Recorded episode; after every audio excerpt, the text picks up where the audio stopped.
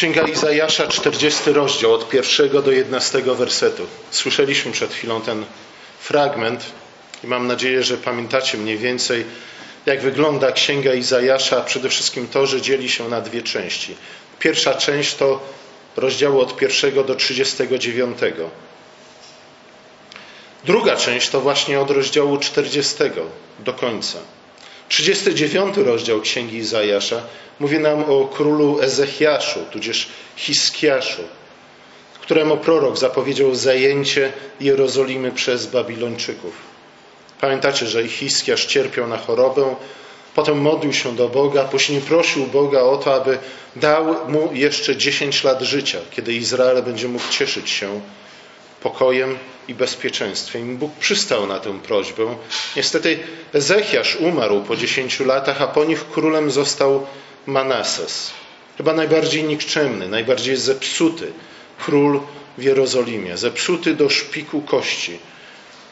Nie tylko prześladował wyznawców Jahwe, ale też zaprowadził w Jerozolimie i kult obcych, kananejskich bogów i zgodnie z ich zwyczajami składał ofiary nawet z dzieci. Zapamiętajcie o tym. Manases składa ofiary z dzieci. O tych dzieciach, może nie składanych w ofiarach, ale w inny sposób uśmiercanych będzie dzisiaj jeszcze mowa. Po krótkim później panowaniu Amona na tronie w Jerozolimie zasiadł Jozjasz, który był z kolei jednym z lepszych królów rządzących w Jerozolimie. On doprowadził do odnowienia kultu Jahwe. Niestety, ta odnowa starczyła tylko na chwilę. Babilon rósł w siłę, w końcu zajął Judę, zniszczył Jerozolimę, a wielu jego mieszkańców uprowadził do niewoli babilońskiej.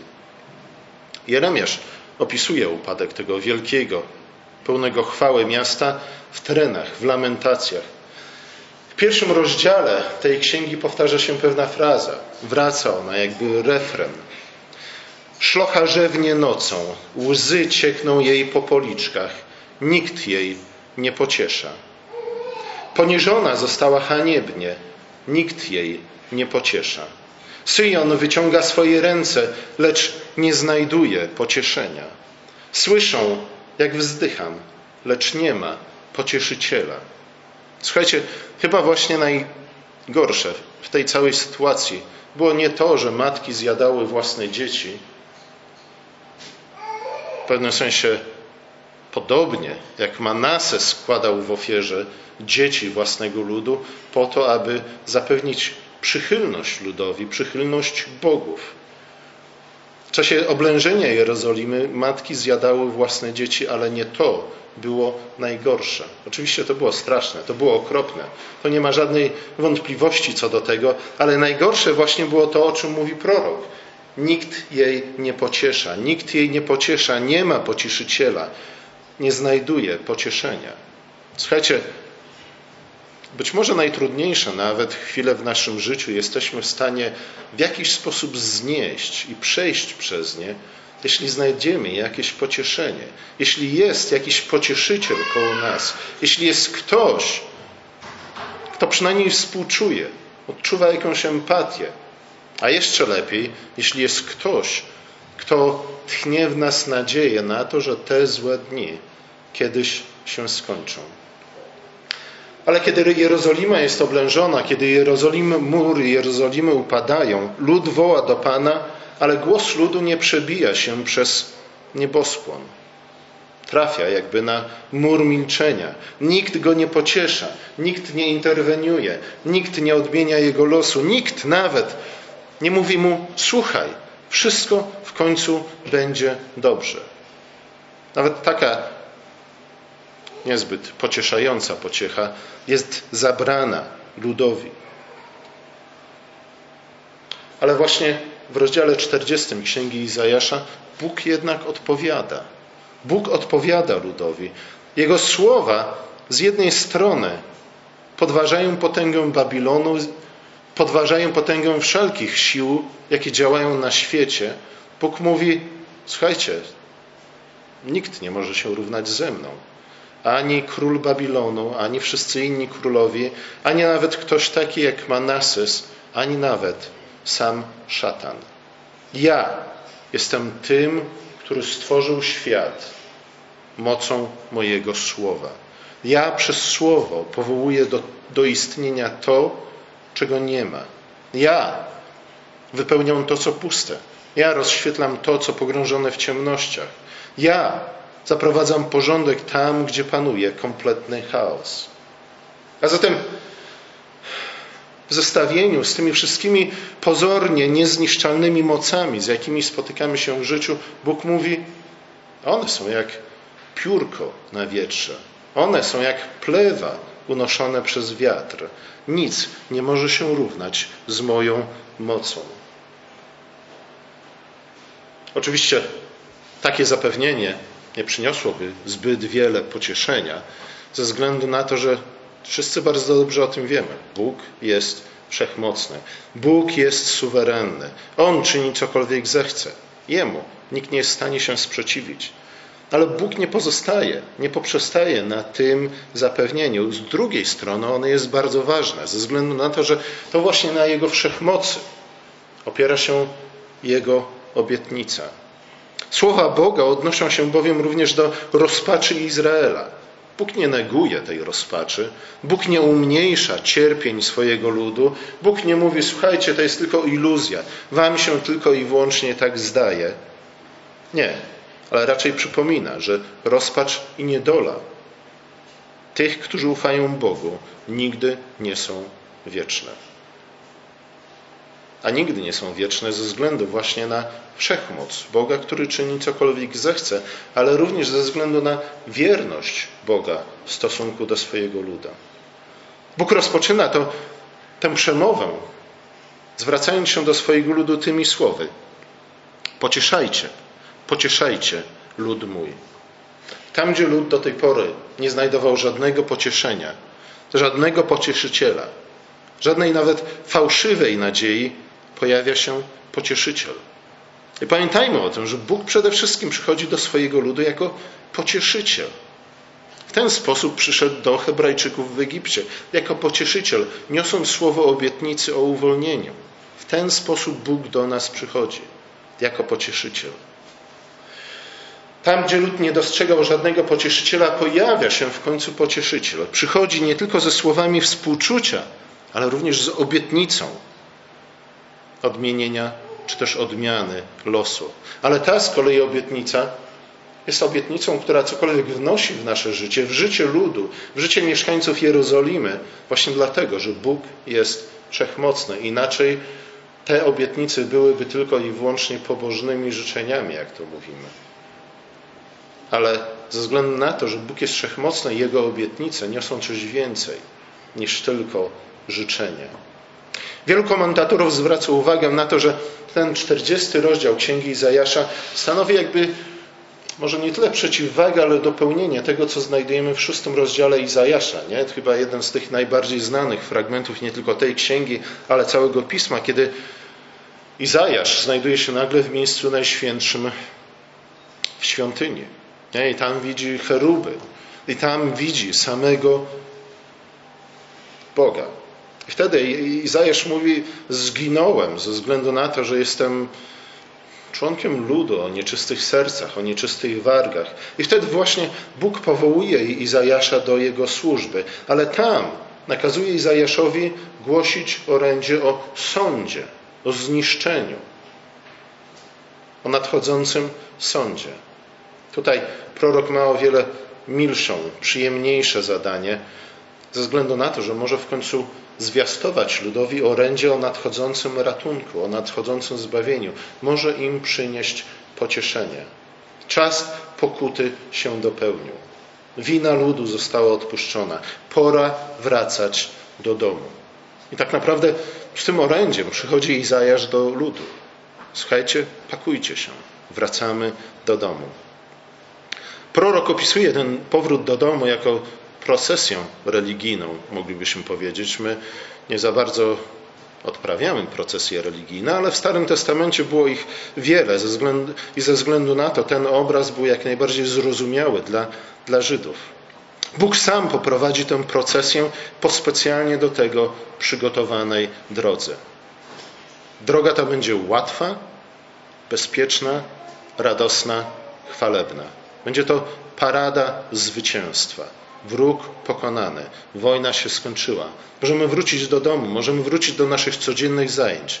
Możemy w końcu zająć się odbudowaniem naszych domów, odchwaszczeniem naszych winnic. Możemy znów prowadzić zwykłe, normalne życie.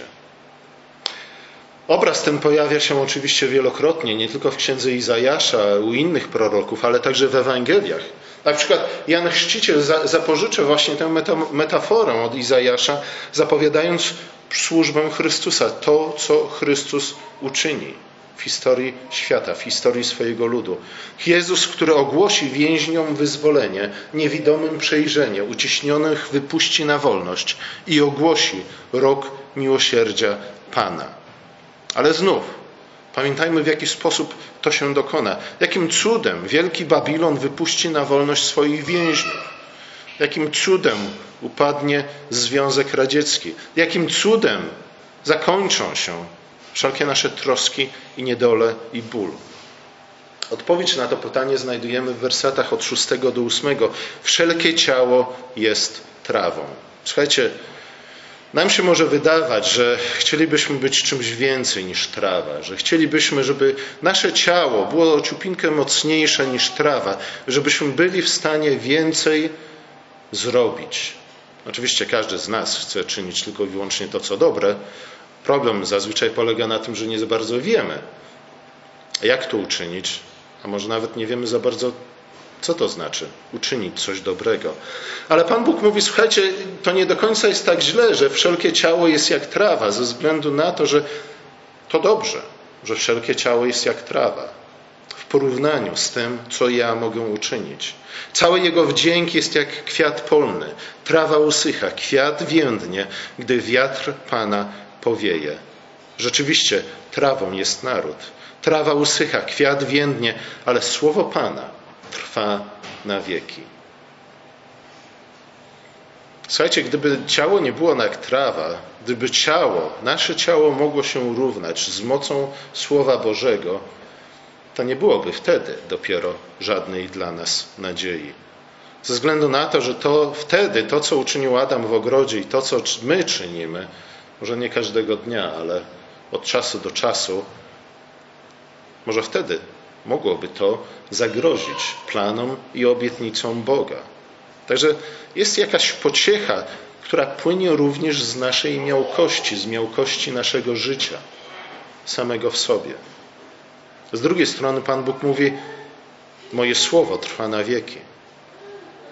Moje słowo trwa na wieki i właśnie dlatego jestem w stanie zmienić wasz los. Moje słowo zna na wieki i dlatego nikt nie może mi się sprzeciwić. Moje słowo trwa na wieki i dlatego ani król Babilonu, ani żaden inny cesarz, imperator, ani żaden zły mąż, ani zła, żaden głupi przełożony, ani żaden.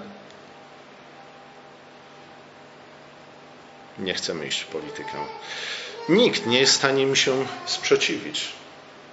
Ale słowo moje trwa na wieki. Słuchajcie, kiedy my przyjmujemy Słowo Boże, kiedy my zaczynamy karmić się Słowem Bożym, kiedy my zaczynamy dojrzewać na podobieństwo Chrystusa, to wtedy nabieramy mocy, mocy Słowa Bożego.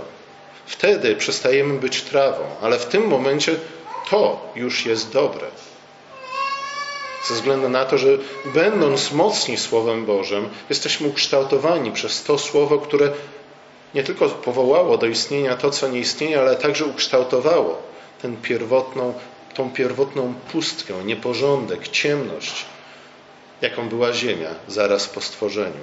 To słowo, to mocne słowo wprowadza pewną harmonię, wprowadza pewien porządek, wprowadza pewien ład, wprowadza pewną, pewne piękno i chwałę do stworzenia. I ono wprowadza to samo do naszego życia. I tym słowem powinniśmy być mocni i tylko tym słowem możemy być prawdziwie mocni. Dlatego Słowo Boże Niezależnie od tego, którą jego część weźmiemy, jest dobrą nowiną. Warto chyba zwrócić uwagę na to, że właśnie w tym fragmencie, gdzieś właśnie w połowie, nawet na początku drugiej połowy Pisma Świętego, ta fraza, to powiedzenie dobra winowina pojawia się w Piśmie Świętym po raz pierwszy. Nie, oczywiście w tej czy w innej formie ona przejawia się już od samego początku, ale tu po raz pierwszy znajdujemy te słowa dobra nowina. Znajdujemy nie raz, ale dwukrotnie. W jaki sposób prorok streszcza, określa tę dobrą nowinę? Mówi: Oto wasz Bóg. Tak naprawdę to jest treścią dobrej nowiny. Oto wasz Bóg. Nie? On istnieje, on jest Bogiem, on jest wszechmocnym Bogiem, ale przede wszystkim, przynajmniej z naszej ludzkiej perspektywy, to jest wasz Bóg. On jest waszym Bogiem. Chrystus przyszedł dla was. Chrystus żył dla was. Chrystus umarł dla was. Dla was On zmartwychwstał. Dla was On wszystko to uczynił. Dlatego On nazywa się jak? Emanuel. Bóg z nami. Bóg między nami. Ale przede wszystkim Bóg dla nas. Oto wasz Bóg. Nie jakiś tam Bóg, którego względy próbujecie zyskać, ale wasz Bóg od samego początku. On przychodzi do Was przede wszystkim jako pocieszyciel. On przychodzi do Was w mocy swojego słowa. On przychodzi po to, aby rozświetlić Wasze dni, aby uporządkować Wasz chaos, aby napełnić Wasze życie dobrymi darami. I właśnie taki to jest Bóg. Nie? Oto Wasz Bóg. Musimy pamiętać o tym, jaki to jest Bóg, nie zapominając o tym, że jest to nasz Bóg, nasz pocieszyciel.